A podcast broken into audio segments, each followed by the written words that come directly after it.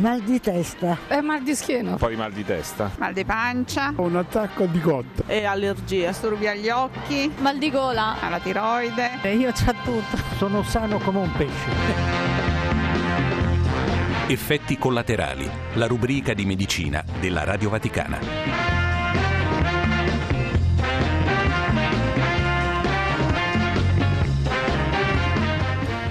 Benvenuti da Eliana Astorri al settimanale di medicina Effetti Collaterali, oggi puntata speciale per il ventiduesimo anniversario di questa rubrica.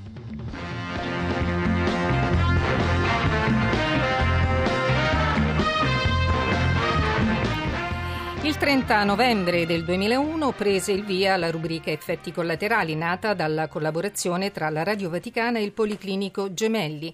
Successivamente nel duemiladiciotto si sono in- uniti in questa realizzazione i medici del Bambino Gesù, arrivando così oggi alla puntata numero settecentosettantasette. Ho voluto renderla speciale invitando il medico, il primo medico che fu mio ospite ventidue anni fa.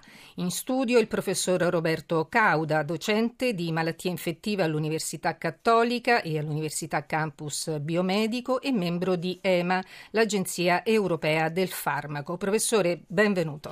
Grazie a voi per l'invito e bentrovati a tutti. Professore, sono davvero felice di averla qui nei nostri studi in occasione di questo anniversario della rubrica. Ad onor del vero, già all'inizio del duemilauno io iniziai a realizzare interviste sulla medicina qualche tempo prima, perché per un mese ebbi un parente stretto ricoverato al Policlinico Gemelli e quindi, guardandomi intorno per i corridoi, cominciai a leggere le varie locandine e avvisi di convegni, di incontri, e all'epoca con il minidisc, chi se lo ricorda il minidisc, facevo interviste per i corridoi del, dell'ospedale. Poi appunto nel mese di novembre la radio decise di convogliare questo materiale in una rubrica quindi strutturata, alla quale appunto dal duemiladiciotto partecipano anche i medici del Bambino Gesù. Allora torniamo alla prima puntata, ventidue anni fa, in cui io già esordii bene, annunciando il suo nome in modo sbagliato. La chiamai Cadua invece che Ca... Cauda. Cauda? Ci risiamo, ha visto? Beh, ma è il bello della diretta in qualche modo, eh, non dico ripercorrere gli errori, fu una piccolissima, eh, un piccolissimo errore, anzi molto simpatico. Devo dire che ho un ricordo eh, molto vivo di quella giornata, mi ricordo la saletta dove ho fatto la, registrazio- la registrazione, o anzi era, no, una, no, diretta, era una diretta, era una diretta sì, con la postazione sì. tecnica lì alla Cattolica. Eh, sì. E mi ricordo anche che lei fece quell'errore, io ne feci un altro perché si parlava di influenza e presi praticamente molto del tempo che dovevo dedicare all'influenza, ma eh, alla fine non dissi delle cose importanti, mi sembra che omisi di parlare parlare del vaccino. Ma insomma, io ho imparato successivamente l'importanza della comunicazione in medicina e anche della sintesi laddove è necessario dare un messaggio che sia comprensibile a tutti. Professore, lei è sempre stato disponibile anche in situazioni improbabili, addirittura mentre era in partenza l'ho raggiunta telefonicamente ai gate degli aeroporti poco prima dell'imbarco, oppure mentre era impegnato in convegni in Italia e all'estero, o tra una visita e l'altra al Gemelli. Professione medica e propensione alla divulgazione, aiutare i pazienti nelle loro malattie, ma anche raccontarle e saperle raccontare, farle conoscere e capire. Oggi il medico, e l'abbiamo visto durante la pandemia di Covid, deve anche avere un talento mediatico?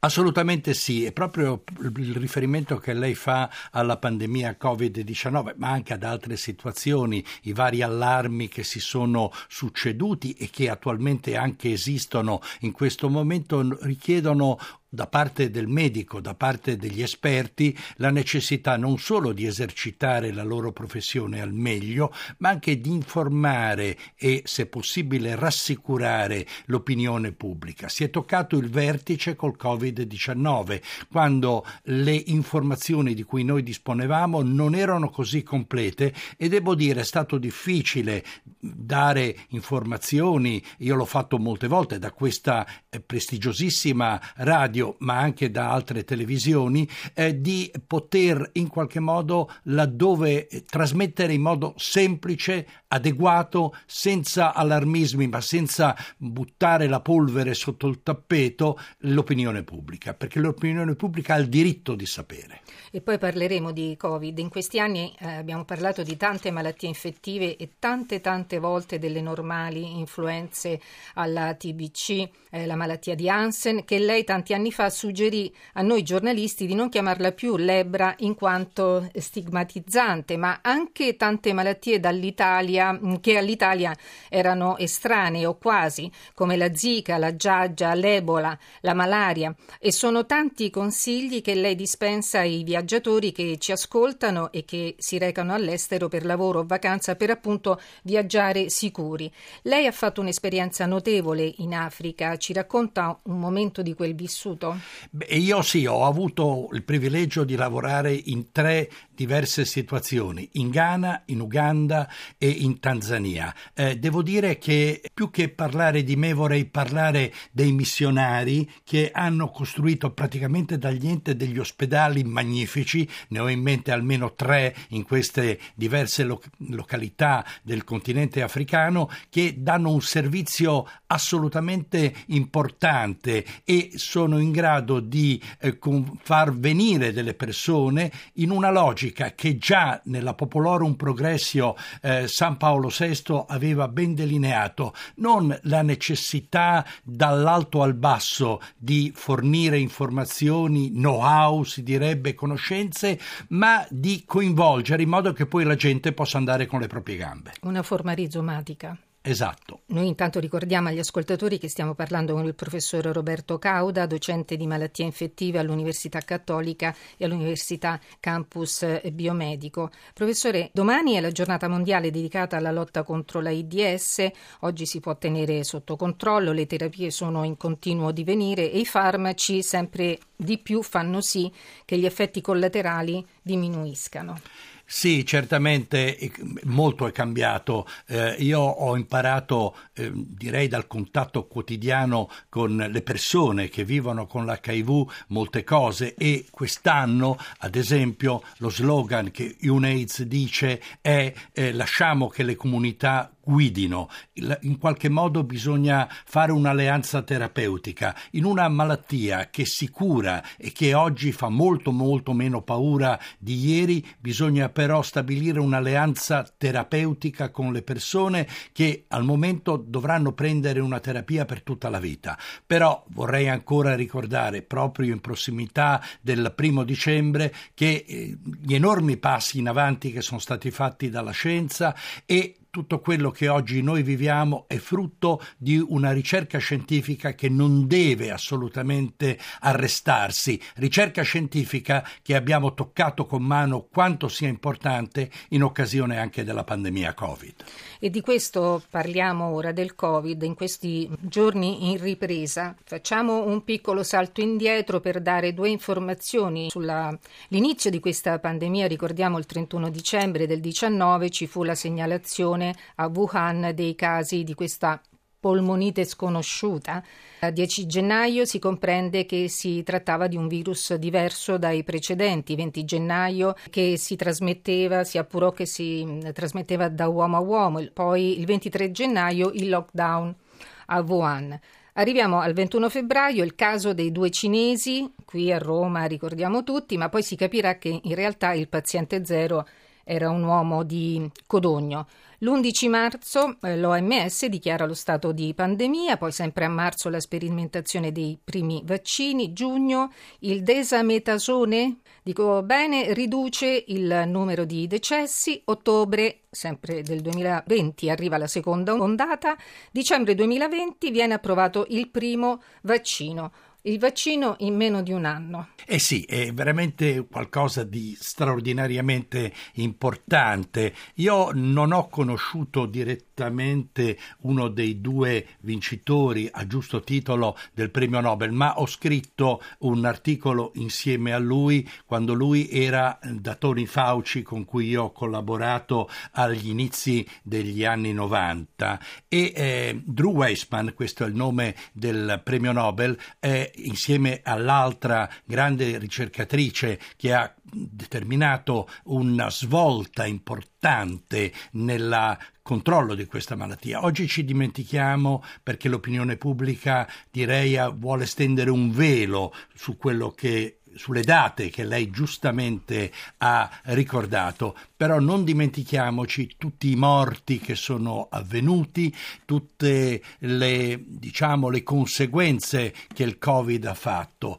E oggi siamo in una situazione totalmente diversa, è vero, in questi giorni si parla di ripresa, questa ripresa è una ripresa assolutamente prevedibile a mio giudizio, sono quelle ondine che seguono le grandi ondate del passato e che soprattutto non determinano, a fronte di un aumento dei contagi che comunque è sottostimato perché sappiamo tutti che molte persone fanno il tampone a casa e il, senza magari dichiararlo.